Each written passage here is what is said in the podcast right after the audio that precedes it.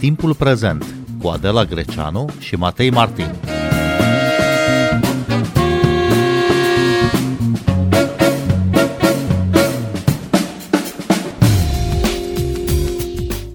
Începe un nou an universitar, un eveniment precedat de demisia ministrului educației Sorin Câmpeanu și de o dezbatere pe tema modificărilor la legile educației, proiect legislativ criticat de o parte a mediului universitar și a societății civile.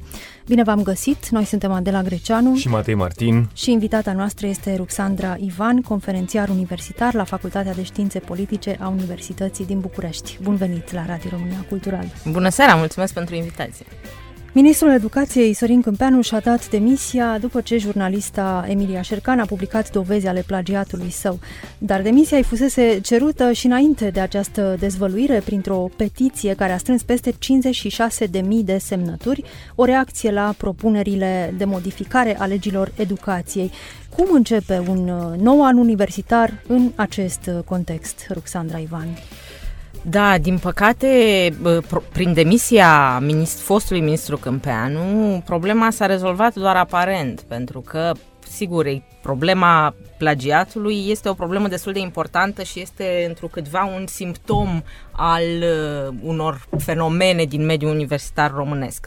Însă, problema pornește, de fapt, de la modul în care uh, acest pachet de legi uh, propus sub mandatul uh, ministrului Câmpeanu, uh, ne propune un model al școlii românești și al universității, cu care, iată, o foarte mare parte a părților interesate, nu, și mă refer aici doar la cei 56.000 de semnatari ai scrisorii, dar au existat enorm de multe voci în spațiu public, uh, Uh, care au spus că nu sunt de acord cu modul în care arată acest pachet legislativ și în ciuda acestui fapt, în ciuda unor consultări care nu s-au soldat, care a fost rolul acestor consultări? Nu s-au soldat cu nicio, uh, cum să spunem, niciun compromis din partea Ministerului Educației, pachetul de legi merge înainte. Asta este un paradox care pare foarte bizar într-o uh, societate democratică în care nu se spune că legile sunt făcute pentru cetățeni și pentru cei care participă la uh, una, un anumit sector de activitate. Uh, Ligia Deca este noua ministră a educației. Ea a spus că vrea să operaționalizeze programul România Educată. E vorba de un document programatic propus de președintele Claus Iohannis și care a stat uh, la baza acestor modificări aduse legilor învățământului. Va avea Ligia Deca puterea și mai ales legitimitatea să impună aceste două legi?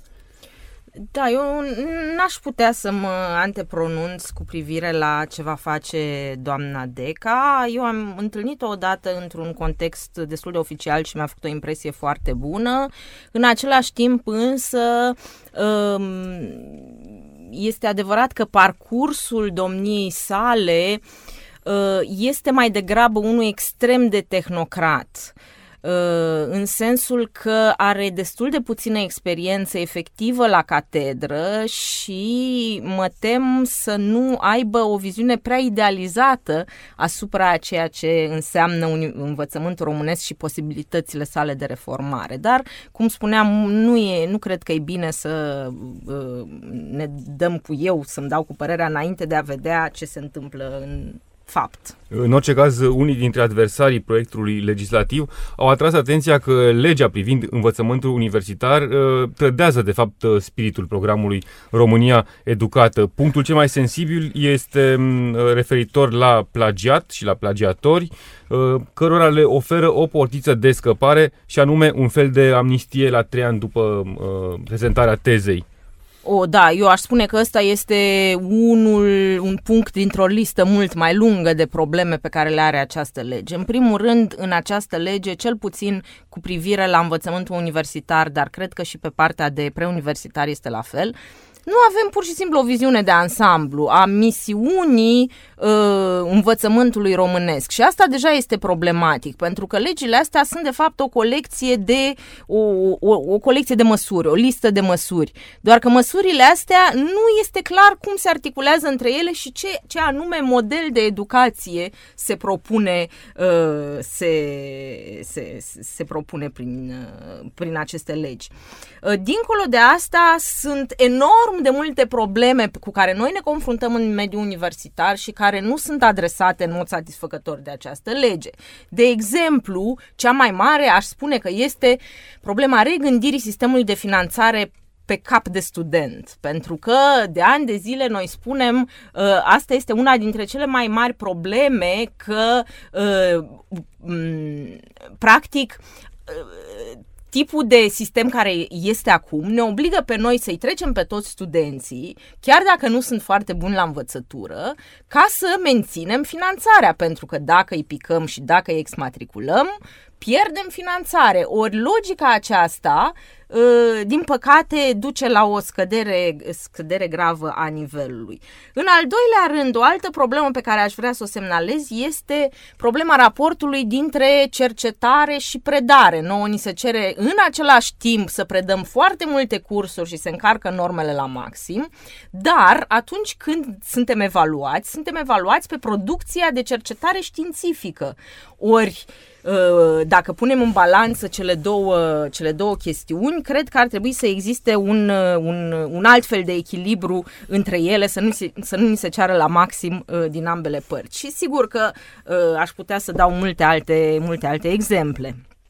Haideți să le luăm pe rând, Ruxandra Ivan, dacă toți suntem în prima zi de um, an universitar, și anume finanțarea per capita, finanțarea pe cap de student, cum funcționează și cum ar putea fi înlocuit acest sistem ar putea fi înlocuit cu un sistem de finanțare care uh, să încurajeze, pe de o parte, uh, dezvoltarea resursei umane din mediul universitar, uh, astfel încât profesorii înșiși să fie motivați să lucreze mai mult cu studenții, nu neapărat în cadrul orelor de curs, dar inclusiv să facă și alte activități uh, suplimentare. Ar trebui să, uh, finanțarea de asemenea ar trebui să răsplătească cercetarea de excelență, dar iarăși și aici este o problemă că în momentul în care evaluezi cercetarea de excelență, ai nevoie de niște criterii. Ori aceste criterii trebuie calibrate în funcție de domeniu, pentru că criteriile astea cumva nu pot fi aceleași în științele exacte și în științele sociale și umane și așa mai departe. E, e o, serie între, o, o, o serie întreagă de articulări care contribuie la, uh, la edificarea și la ținerea sistemului uh, împreună. Președintele Claus Iohannis a reiterat astăzi de viza zero toleranță față de plagiat sau plagiator. Știu că este o problemă uh, destul de răspândită în mediul universitar. Dumneavoastră cum o combateți? Uh, noi la noi la facultate o combatem prin exmatricularea studenților care plagiază. Doar că mi se pare că trebuie să gândim istoria acestei, trebuie să gândim cumva problema asta în perspectivă istorică. Cum au apărut aceste plagiate masive? Că parcă cumva la, în anii 90 problemele astea nu se puneau așa de tare. Dar oare de ce nu se puneau? Păi, nu toată lumea își dorea să ajungă doctor. Acum, cel puțin în politică, uh, toată lumea este foarte dornică să obțină un doctorat. Ori, ă, dacă în anii 90 doctoratul era o ocupație în sine, nu? te ocupai cu scrierea tezei de doctorat mai mulți ani, uneori șapte ani, zece ani de zile, oameni foarte uh, serioși și nu făceai altceva sau poate aveai o activitate de, de predare la, la catedră. În zilele noastre, doctoratul este un fel de ocupație de seară când oamenii vin foarte obosiți de la serviciu sau de la treburile lor și așa mai departe. Ori asta nu încurajează în niciun fel performanța. Cumva, ă, cred că doctoratul s-a devalorizat foarte mult prin acest proces și printr-o inflație de doctori uh, de la cele mai bizare universități și speciali, specialități, specializări, nu vreau să îi vorbesc de rău pe colegi, dar sigur, cred că fiecare disciplină trebuie să-și stabilească niște criterii interne foarte stricte. Ori dacă la noi în științele sociale și umane cred că aceste criterii sunt destul de solide, nu știu cum stau lucrurile în alte discipline științifice. Și vedem într-adevăr în ultimii ani au apărut tot felul de demonstrații precum uh, cea făcută recent de jurnalista Emilia Șercan, cu teze de doctorat plagiate ale unor oameni politici care devin astfel foarte vulnerabili și sunt nevoiți la un moment dat să și demisioneze de pe urma acestor uh, scandaluri. Uh, cum vedeți plagiatul în teză ca armă politică? Păi iată că unii sunt nevoiți să demisioneze, alții nu. Um el nu este o armă politică, el este în primul rând, pare rău că trebuie să fie atât de dură, este o hoție. Deci plagiatul înseamnă să furi munca altuia și să-ți pui propriul nume pe ea. Ori ă, cinstea, cumva, mi se pare că ar trebui să fie o virtute importantă a unui om politic și a unui guvernant, că se ocupă cu interesul public. Dar de ce își doresc politicienii doctorate?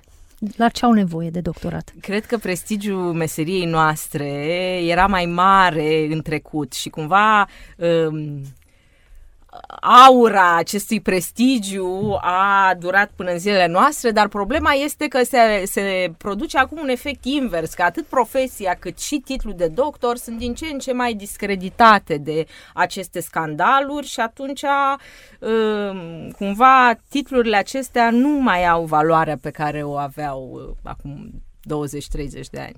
Ruxandra Ivan, ați obținut doctoratul uh, în cotutelă la Bruxelles în 2000 Șapte. Șapte. Uh, cum a fost uh, munca și cum, uh, cum a fost să deveniți brusc doctor?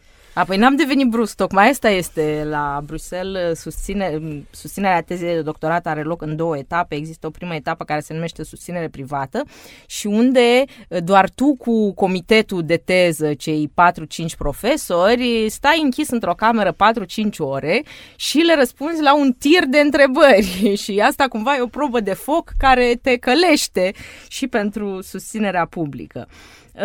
Ce să spun, cred că am avut noroc cumva că am putut să fac uh, studii la Universitatea Liberă din Bruxelles, grație a unei burse oferite de Agenția Universitară a Francofoniei uh, și cred că acolo am învățat uh, multe lucruri atât despre guvernanța universitară cât și despre politică în general, pentru că am luat contact cu uh, un mediu universitar care era puțin mai la stânga decât cel din care proveneam eu de aici, de la Facultatea de Științe Politice a Universității din București. Statul francez a decorat recent cu l'Ordre de Palms academic câțiva universitari români. Ruxandra Ivan, ați primit acest ordin în grad de cavaleri. Care este semnificația distincției Palms academic? Uh vedeți, pe de o parte, eu m-am simțit extrem de onorată.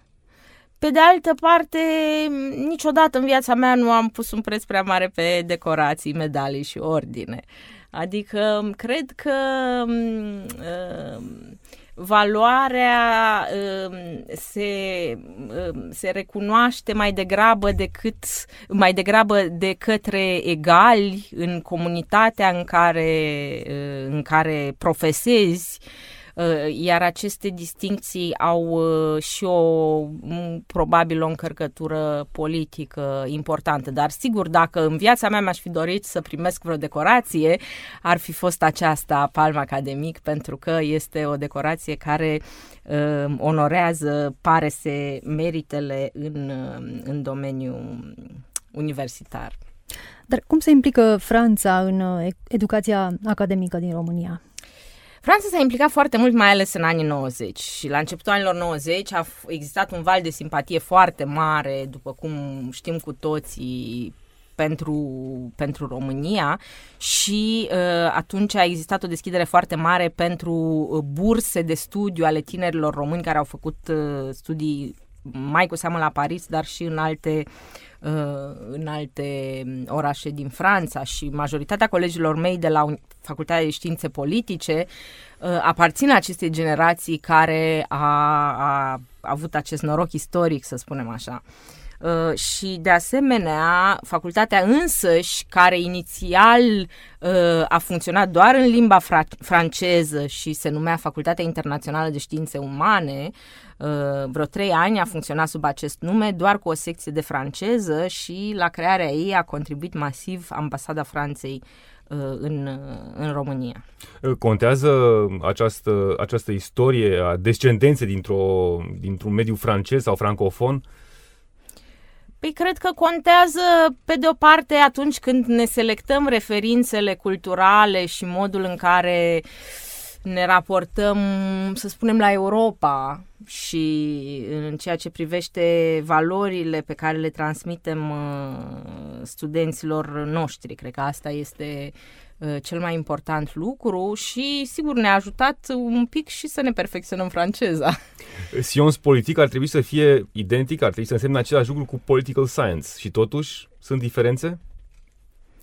Uh, e o întreagă dezbatere, nu cred că e momentul acum să intrăm în ea despre political science la singular sau la plural, știință politică sau științe politice. În tradiția franceză se folosește mai mult pluralul pentru că se consideră că există o serie întreagă de alte discipline care contribuie la uh, edificarea științelor politice, pe când în tradiția anglosaxonă uh, există o mai mare rigoare și o mai mare orientare către metode cantitative, să spunem cred că asta ar fi o diferență, o diferență importantă. Dar ce a reprezentat uh, pentru dumneavoastră, Ruxandra Ivan, posibilitatea de a studia și de a preda apoi uh, în limba franceză în România? Um, să știți că foarte, în foarte mare măsură, Ă, profesia noastră ține de vocație și e, e probabil lipsă de modestie ce spun aici, dar eu cred că am avut vocație în, în acest sens pentru că de când eram student mi-aș fi dorit să rămân în universitate, să mă ocup cu cercetarea și poate cu predarea, dar atunci nu-mi închipuiam cum uh, are să fie asta. Uh, și sigur, faptul că am terminat o filieră francofonă, faptul că am făcut studii doctorale în limba franceză, uh, pentru mine a, a, a, a fost ceva foarte important, mai ales pentru că cred că uh, Cred că ne trebuie un pic mai multă diversitate de perspective, uh, inclusiv lingvistice, atunci când uh, interacționăm cu, cu studenții.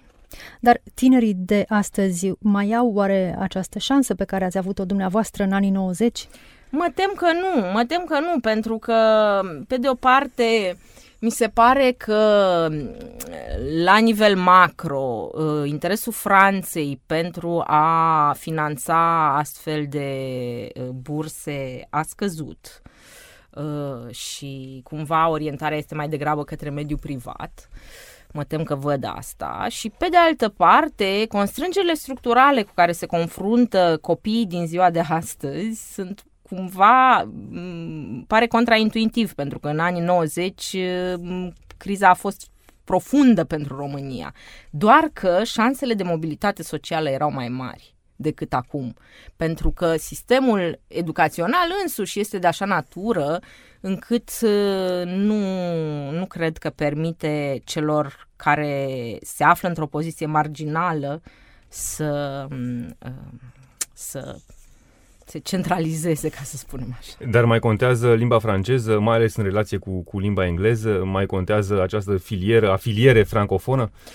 Ehm, noi, din fericire, mai avem studenți, avem o linie de studii de licență în limba franceză, științe politice în limba franceză, avem și două programe de master uh, în, uh, cu predare în limba franceză și, din fericire, încă reușim să le uh, menținem și cred că este în interesul Franței, în primul rând, în interesul francofonii, dar cred că este în interesul, cum să spun, al culturii să existe această diversitate lingvistică și culturală și să respingem hegemonia unei uh, anumite metode sau a unei anumite uh, zone culturale.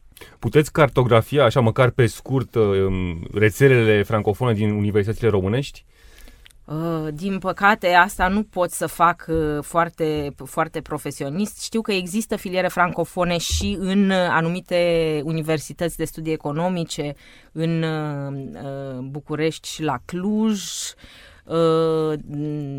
dar altfel nu, nu am o listă cu, cu filierele francofone. Știu că există. În direct uh, acum cu noi este și Adina Magda Florea, prorector al Universității Politehnice din București, de asemenea decorată cu l'Ordre de Palms Academic. Bună seara, vă mulțumim că sunteți în direct cu noi la Radio România Cultural. Bună seara și mulțumesc pentru invitație. Doamnă Florea, pentru dumneavoastră și universitatea pe care o reprezentați, ce înseamnă, ce au însemnat de-a lungul timpului relațiile româno-franceze la nivel academic? Universitatea Politehnică din București are o lungă tradiție în relațiile de cooperare cu Franța și, în general, cu spațiul francofoniei. Noi am creat uh, încă imediat după anul 1990 filiera francofonă din Universitatea Politehnică din București, unde învățământul se desfășoară în limba franceză, pe patru sau cinci direcții tehnice, sigur că da, cele care se regăsesc în universitate și uh, în limba română.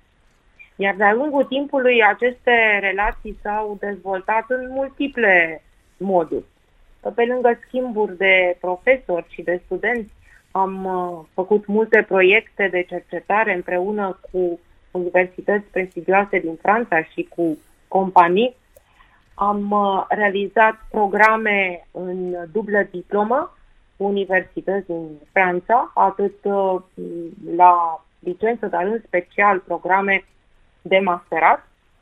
Și, de asemenea, uh, suntem uh, o prezență constantă la nivelul ajans universității la francofonii și acolo universitatea are un rol important. Sunt foarte multe acțiuni pe care le avem împreună în spațiul francofon și v-am dat numai câteva exemple. Dar ce au de spus Franța și francofonia într-un domeniu altminteri controlat mai ales de rețele anglofone? La ce domeniu vă referiți? La inteligența... inteligența artificială, computere și așa mai departe. Ok. Uh, inteligența artificială, într-adevăr, este un domeniu în care în anii anteriori au existat uh, multe dezvoltări uh, în Statele Unite, dar uh, și în Europa. Și în Europa există rețeaua asociațiilor de inteligență artificială. Uh, și în România există Asociația Română pentru Inteligență Artificială. Și în această rețea o asociație foarte puternică este Asociația franceză de inteligență artificială asta în dorința de a potența și de a crește mai mult contribuția francofoniei uh, în uh, domeniul inteligenței artificiale, trebuie să menționez o inițiativă recentă care se va concretiza în curând, și anume este vorba de conferința de constituire a Réseau Francofon pour l'Intelligence Artificielle, conferință care va fi uh, organizată adunarea generală de constituire va fi organizată în cadrul uh, semen de la francofonie științific, deci săptămâna francofoniei științifice, între 24 și 28 uh, octombrie. Uh, și în cadrul acestei săptămâni francofone, în care vor fi multe manifestări, va fi și construirea acestei rețele. Și cred că această rețea va avea un rol foarte important în a potența și a promova cercetarea francofonă în inteligența artificială. Nu pot să spun că o începe, pentru că există rezultate importante în ea, în spațiul francofon, inclusiv în România și în Universitatea Politehnică din uh, București. Statul francez uh, a decorat uh, recent, uh, recent cu ordinul Palms Academic câțiva universitari români. Adina Magda Florea, ați primit acest ordin în grad de cavaler. Care este semnificația sa?